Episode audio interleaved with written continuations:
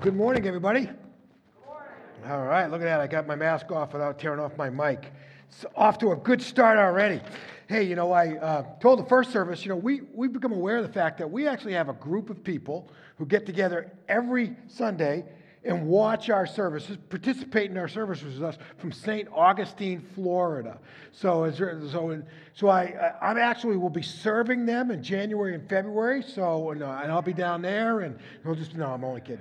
But uh, it's pretty cool the way things are just spreading out across the world, and and it's a neat thing. And um, you know, sometimes there's great stuff that happens at Hope Chapel, and you just don't know about it.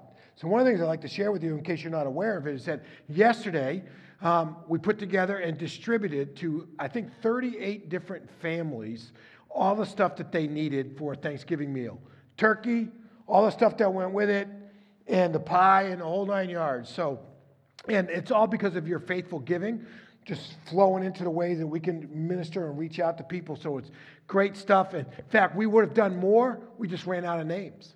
So that's a great thing to see happen. And our deacons took the lead on that, and it's really pretty, pretty cool to, to experience as, as well as a part of that. Did want to say one thing about the wheat ministry that we're going to be doing tomorrow night over in Clinton. Um, if you're not signed up yet, I believe they've kind of reached their level. That doesn't mean you can't go, but we need to reach out to them tomorrow. I don't know if, usually we'd say more the merrier, right? But I think this year, because of COVID, they may want to just make sure they just have what they need. So we need to reach out to them to make sure that we're, we're not an overflow. We, we turn out often to be kind of like the, the backbone of their labor force for that night. So, um, so if you still want to go, just check in with us tomorrow, and we'll try to figure that out whether or not there's still room for people to get in on the service.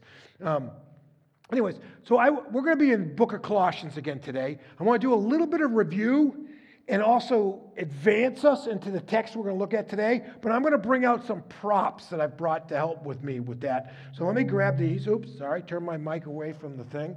This was interesting in the first service where they were trying to follow me along with a camera, and I'm sure that sounded great online. So, so I have several pieces of my favorite clothing with me. So this is a hoodie that I got when I was a junior in high school. So that would be 1978. So that makes this shirt, what, this thing 42 years old, right? Working on 43 because I got it in the spring.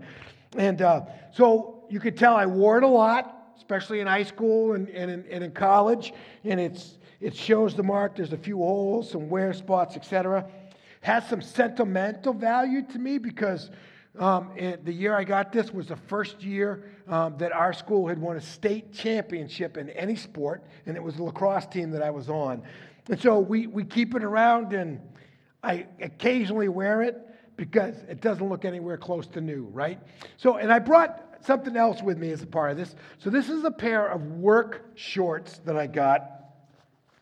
And I bought these the summer that we built this building in 2005. Yes, you're thinking it's a miracle he can still fit into them. But yes, I, I still wear them. The majority of their wear and tear has come not only building the building in 2005, but on all the Builders for Christ mission trips that we've been on. I've taken them with me on every single one of those that I've gone to be a part of. And they kind of show it, right? Believe it or not, these are clean, right? Now, if my grandmother was still alive, who was raising a family in the Great Depression, she would spend 30 months with Lestoil getting all this stuff out, right? Try to make them look as good as she can, right? So on this side, I have a bit of an indulgence. A couple years ago, Men's Wearhouse was having a sale on custom tailored suits.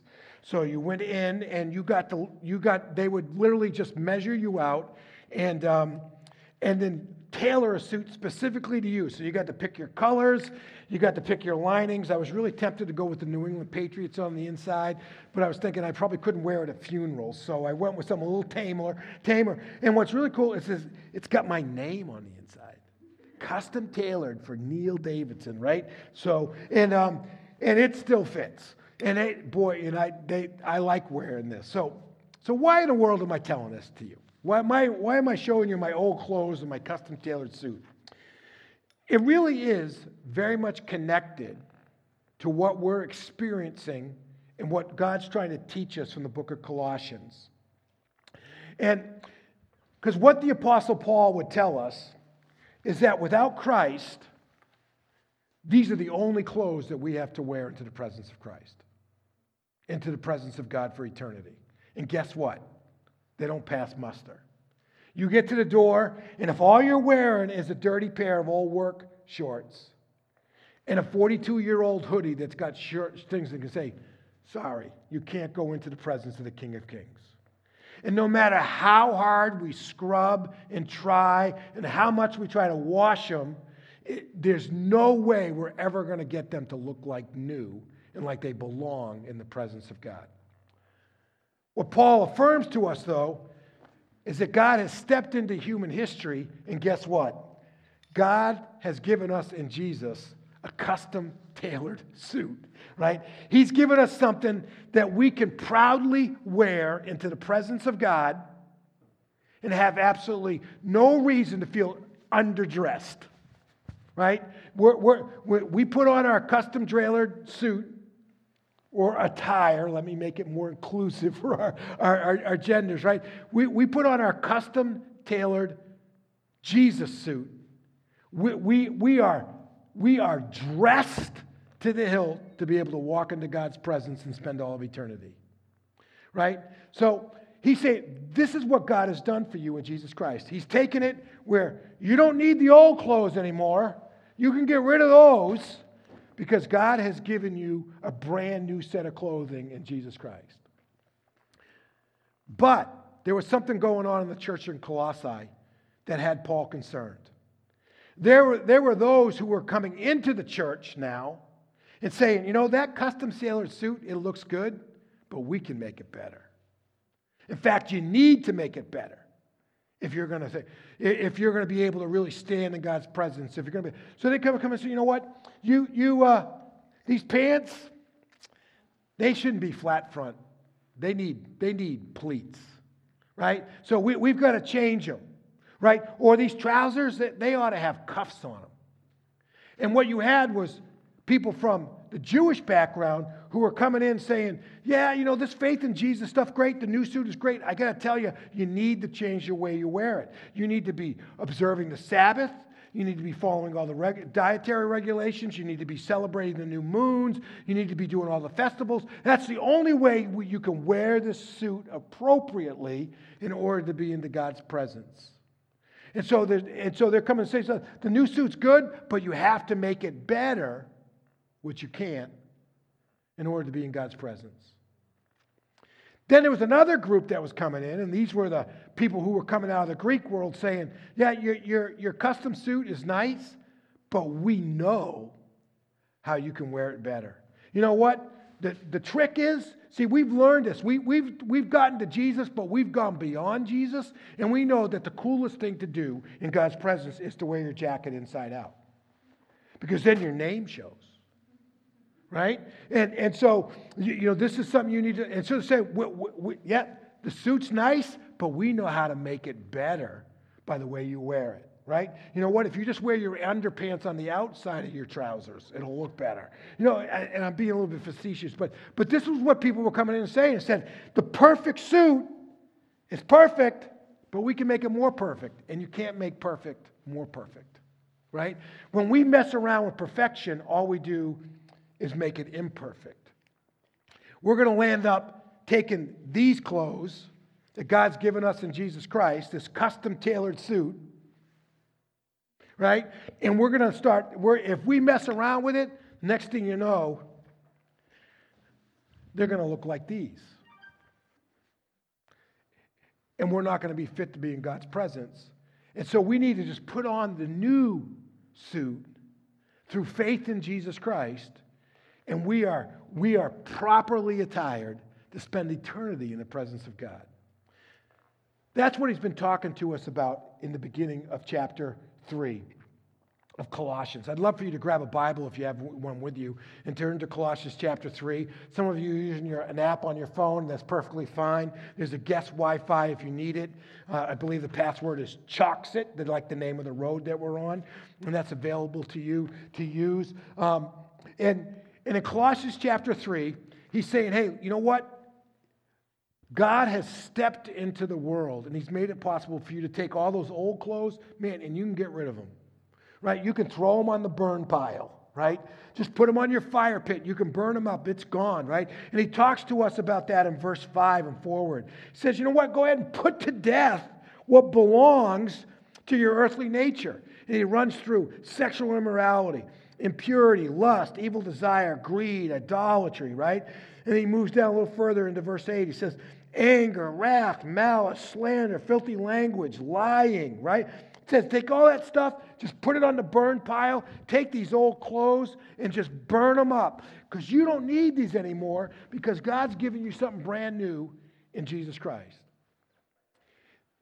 So he says, take your custom tailored suit and put it on. Look at verse, look at verse 12 and 4. It says, Therefore, as chosen ones, holy and dearly loved, like God loved giving you this new suit, right? This new attire, this wardrobe that you can wear in His presence for eternity. He's loved doing this. So put on compassion, kindness, humility, gentleness, and patience, and bear with one another and forgive one another if anyone has a grievance against another. Just as the Lord has forgiven you, forgive other people right? Put on love above all things, which is the perfect bond of unity. And let the peace of Christ, right, rule your hearts and be thankful, right? said, man, you got the new suit, wear it. And wear it well, right? That's what he's begging us to do. He says, don't try to mess with it. Don't try to start putting cuffs on the trousers or pleats in or wearing your jacket inside out. He says, just take what God's given you and wear it because it's perfect. And in it, you belong in the presence of God, and that's exactly where you're at. But in verse 18, he gets very practical. He says, You know what? If you're going to wear this new suit, it's going to change the way you relate to those who are closest to you in your life.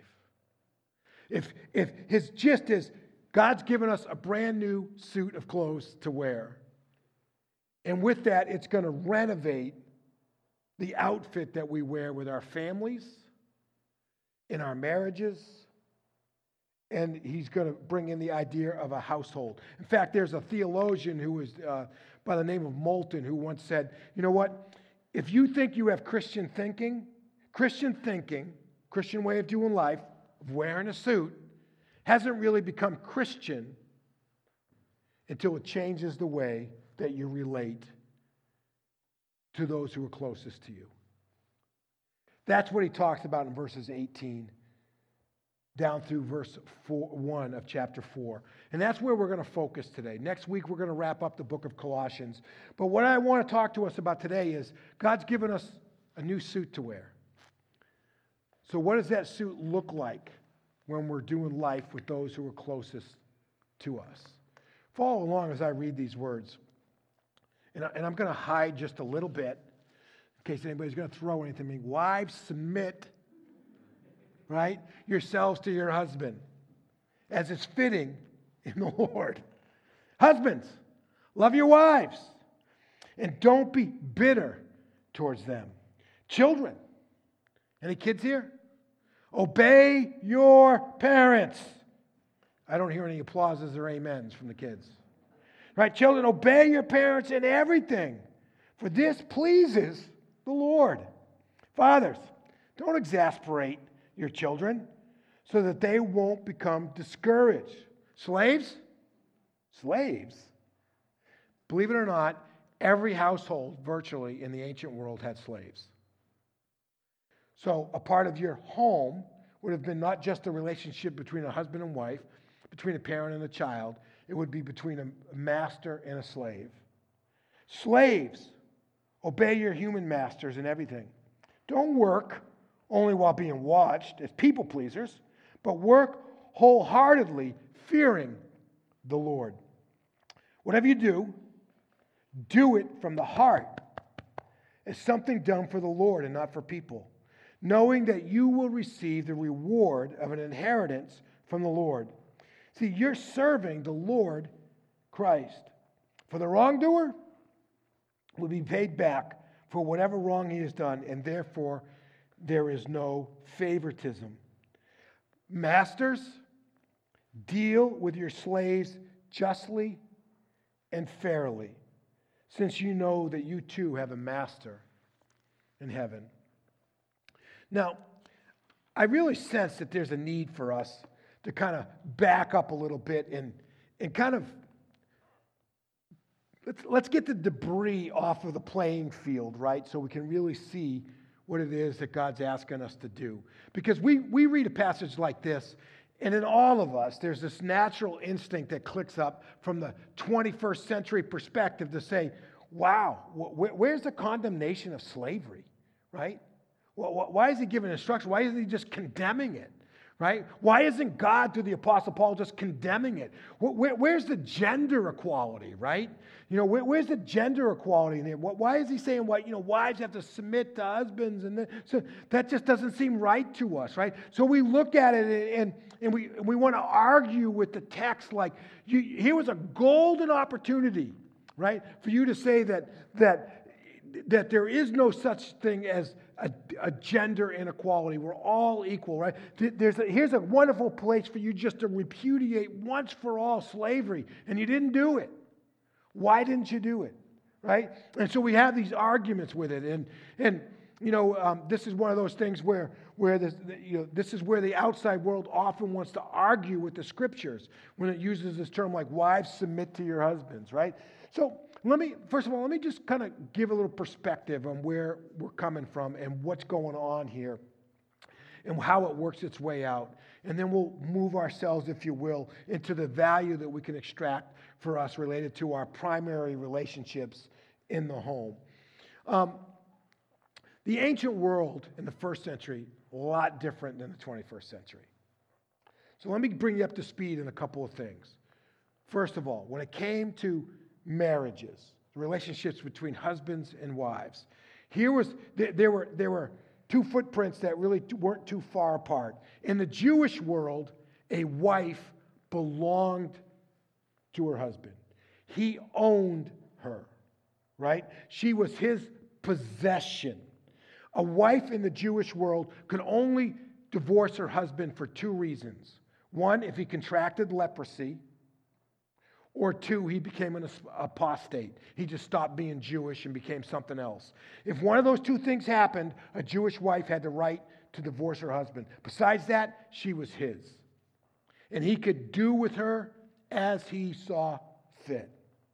The Greek world wasn't a whole lot different. In the Greek world, which would have been the Roman world as well, wives were seen as, as a necessity to raise families. So your wife was there, the, one, the wife was there to bear children and to raise them and to manage the household. In the Greek and Roman world, a woman would not eat meals with the male members of the family. So all the men would gather and eat together, even little boys, and the women would be separated off and they would not eat with the men.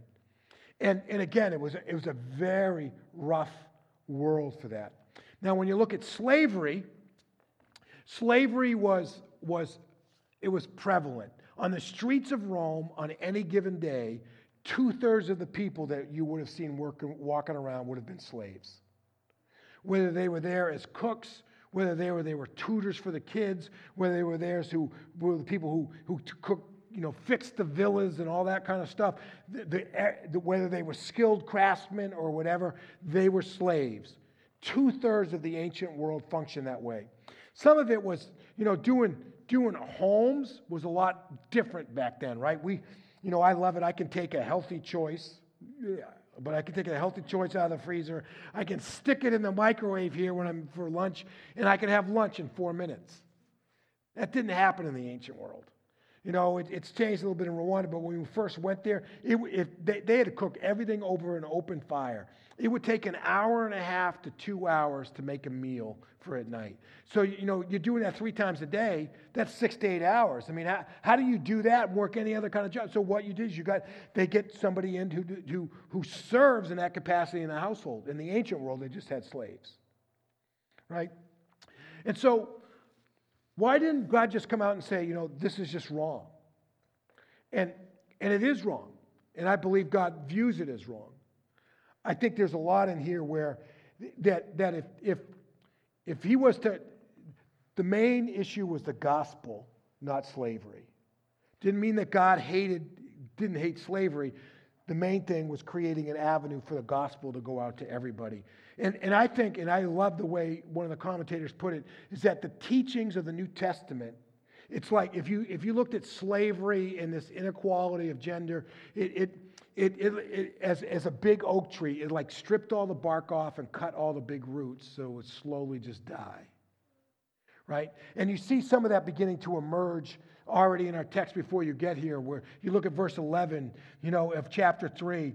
It says, you know what, in Christ, there's no Jew or Greek, there's no circumcision or uncircumcision, there's no barbarian or Scythian, slave or free, but, it, but it's all in Christ right we're all equal galatians 3.28 puts it even more clearly it says you know there is no jew or greek slave or free male or female since we're all one in Jesus, right? You can just see the bark being pulled back, right? You can see the, the, um, the axe being dropped and on the roots, and, and he's just he's just cutting the underpinning of these awful institutions out from underneath it. And with time, the good news of the gospel and the fact that we all are equal in the eyes of God leads to the tree dying and, and collapsing. I think for us, here in the 21st century, when we need to look back, we need to appreciate the revolutionary ideas that God was revealing through the Apostle Paul's pen. And the very first of one of those was the idea of mutual obligation. That's not the way the ancient world worked. I'm the master, I'm the husband, I'm the father. I have rights. All the rest of you have duties to me. I have no obligation to you, you have obligation to me. God steps in to the Apostle Paul and says, Yeah, you know, wives, you've, you've got an obligation to your parent, your, your husband, but husbands, you have an obligation to your wife. What? They wouldn't have thought that, right? In the Greek world, men found their companionship and their physical intimacy with people other than their wives. And they only had their wives for raising children. No, no, no. You have an obligation to love them, right? Same with parents, right? So, this idea of mutual obligation. Fathers, you're, you, you have an obligation not to destroy your children, but to build them up, right? You have an obligation to them. The second thing that's really cool that comes out in this is he doesn't focus in on rights. And that doesn't mean to say we don't have rights. We do have rights. What he focuses is on responsibilities. He said, This, you know, you ever heard the phrase, you can't change others, you can only change yourself? Well, if we emphasize rights, right, we may get, but, but if people aren't going to respect our rights, what, that's not going to that's not going to matter right so he, what he says is you know what he focuses on what we are responsible to do wives this is what you got to do husbands this is what you got to do Parents, this is what you got to do. Children, this is what you got to do. Slaves, this is what you got to do. Masters, what he focuses in on their responsibilities. Again, huge change. And then he does this. He talks about the invasiveness of Christ. You ever heard the phrase back when you were, were dating or, or are dating, having a third wheel or a fifth wheel along, right? You know, you're out on a date and it's, it's you and, you know, for me, it'd be me and Christina, and then, and then my sister is with us, or my brother's with us, or our friend's with us, right? It's like having a third wheel along. What Paul says, you know what? There's always a third wheel along. Guess what his name is? Jesus, right? Jesus, you know what? You, you, in your relationship with your spouse, in your relationship with your children, in your relationship between employer and employee as a worker or, or, or an employer, whether you're a master or slave, Jesus is there, right? You're accountable. Verse 1, you right? You're accountable to all of this. And, and so he lays all of this out before them. And so he just, th- these are radical ideas that are eating away but then he gets very specific. He says, listen, the best way for you to tell if you're wearing your new suit well is to look at how you treat those who are part of your primary life circle. And that would have been spouses, children, and then master slave relationships. And that's what he deals with here. And in the few minutes that we have left, I want to draw out some principles I think that apply to all of us when it comes to this idea of what is it that, that, that you know, if we're going to live well in the new attire that God has given us in Jesus Christ, if we're going to put off the old and put on the new, the best place for us to look at how that's working out is to see how we're doing in our primary relationships of our family unit and those that we work with every day. So, and, and here's what that outfit looks like. The first is, that Christ is first in our marriages. Christ is first in our marriages. Let me read these verses again. It says, Wives, submit to your, to your husbands as is fitting in the Lord. And husbands, love your wives, and don't be bitter towards them. Now, this word submit that's here, which seems to get a lot of attention these days, right? You know, and and you know, it's occasionally I'll do a wedding and they're like, "Are we going to really use that word?" You know, that kind of thing. And and but um, it, it's a the word submit is a good English translation of the Greek word, but the spirit or the tone of it what uh, is not necessarily reflected in the word submit. Because we have the idea of, you know, like a, a pro wrestling match, right? You know, where you're getting, trying to get the guy to submit, right? You, you beat the stew out of him until he just got to pound the canvas three times. So that's not what he's talking about, right? This word submit is actually, it comes out a lot more, I think, from the, a passage in Romans chapter 12, verse 10 and this should come up in the screen for you to see. He says, you know, I, I think this is trying to work it out. It's much more the idea of honor, to be loyal to, to be respectful of, you know, to, to, to, to want to. It says, you know, Romans 12 10 says, love one another deeply as brothers and sisters. And I love this next phrase. It says, outdo one another in showing honor right? And, and, and I think that's very much the spirit here. When he says, Wives, submit to your husbands as is fitting in the Lord, and husbands, love your wives and don't be bitter against them. What he's saying is, I want you guys to try to outdo one another in showing honor to one another. And so I call this the go first principle. And what I mean by this is that when I think about my relationship with Christina, right, when there's a moment where somebody needs to forgive, or there's a moment where somebody needs to sacrifice, or there's a moment where somebody needs to trust, or there's a moment where somebody needs to change, and you can run right on down the line, right? I need to be in a position where I'm saying, I'm willing to go first.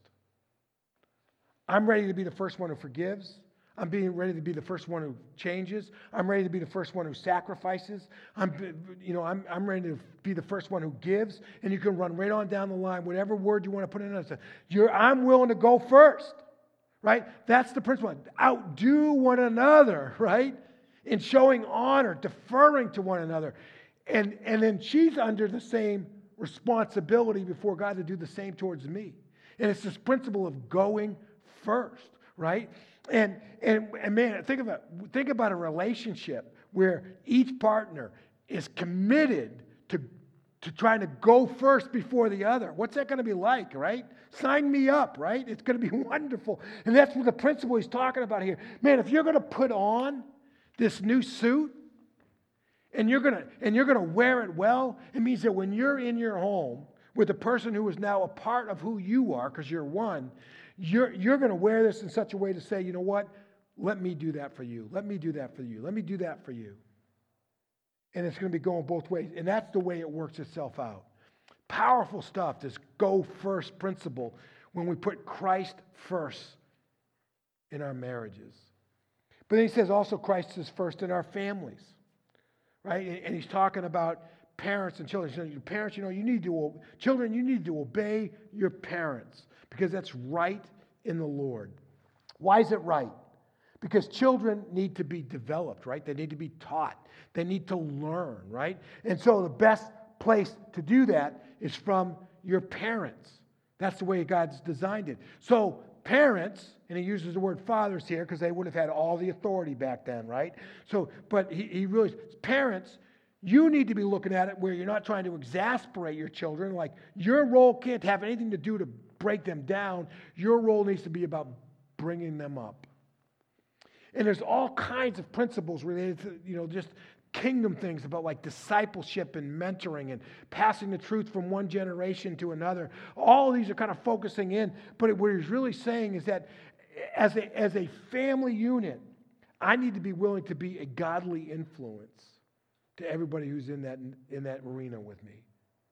And as children, specifically, we need to be open to the godly influence that our parents are doing are, are, responsible to play in our lives. And so it's this whole idea of influence, of, of godly influence, of passing from one generation to the next. And he's saying, you know, listen, God set it up like this to bless you. Again, it's this idea of going first. Fathers, it's not about what you want or what you need, it's what you need to give to your children. Children, it's not about what you want, but it's what you need to get from God through your parents. God set it up to be a moment of success, of victory, of blessing. And so we need to be open to that godly influence in our lives. And then we have the last one where he talks about slaves and masters. And I, I love it. I mean, I, the way we, we, need to, we need to put Christ first in our work, right? Christ first in our work. Whether we're the boss or whether we're the low man in the totem pole, we need to put Christ first in our work. And the principle that comes out is we need to be God focused, God centered employees or employers, right? It, it, it, you know what? When you're working, you know, when the boss is around, you're going, as soon as he's gone, it's like, eh. You know, uh, like a lot of us are working remotely, right? You leave the computer on, you turn the camera off, some of us are doing school right at home, right? To mute, mute, we mute it, we turn the video off. Yeah, I'm in class, you know, but you're off somewhere else, you know, getting to, because you know, nobody knows, right? It's only when it matters I want to look like I really showed up, right? I, that's being a people pleaser. No, no, no, no, no, no, no, no. You, you're, Jesus is always in the room right? And he's the one that you're trying to impress. So whether you're the low man, the apprentice at the job, or whether you're the employer or the owner, he said, you're, you're in the same boat. You're doing all of this before God. And, and therefore, we need to be God centered employees and employers in our work. That's what it means to have a Christ first in our work. Again, those are real quick kind of things that come out of this, but all of this is the outcome. So, man, that's really hard. I don't want to do that. You know, I don't know if my spouse would, eh, you know, that kind of stuff. My kids, you don't know my kids. You know, we got all this, we got all these reasons. He says, listen, you can do it because you got a new suit that's always in season, always in style to stand in the presence of God and have everything that flows from that in the way we live out our lives. So here's my questions for us today as we wrap up. First of all, which suit, what clothes are you wearing? Are you still wearing the old stuff? And like my grandmother, you spent 30 months trying to get the last of the stains out with Lestoil. Anybody use Lestoil anymore? Anyways, a distraction. Are you still wearing the old clothes, trying to do it yourself, be good enough to God? Or are you wearing through faith in Christ the tailored suit that He's given you that always is appropriate in the presence of God. And if you're not wearing the new clothes yet, my invitation to you today is by asking for forgiveness in the name of Christ and placing your faith in Him to put on the new self, to put on the new suit, and to take that step today. If you're if you can say, you know what, I have no doubts I've done that. Here's my question to you is Look at your primary relationships at home, with your family, and where you work, and ask yourself the question how well are you wearing the new clothes that you have in Christ? Let's pray together. God, thank you for your word today. You know, I, again, there's a lot here, a lot more that we can say. I, I acknowledge that there, there are difficult moments besides some of these points. Some of us are in hard marriages. Some of us are in, have, have extraordinary situations with our children or with siblings. Some of us, the places where we work are very challenging. God, but all that notwithstanding, We are grateful for the new people that we can be in Christ and that we are empowered and equipped to be able to live and wear these new clothes that you've given us well.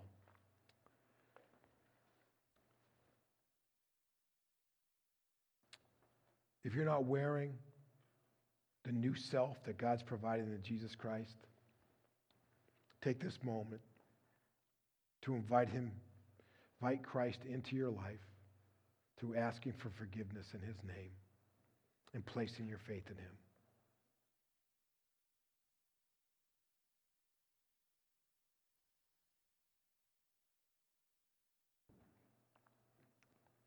The Holy Spirit has brought some aspect of how you need to wear these this the new suit, the new self better in your primary relationships. Make a commitment right now to do that. Whatever the Holy Spirit's shown you. Maybe it's the way you talk to your kids or talk to your spouse.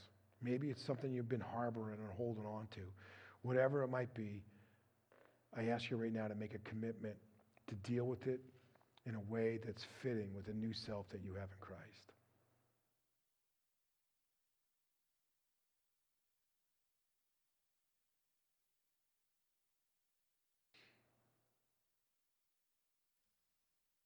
Father, above all, above all, we want to serve the Lord from our hearts.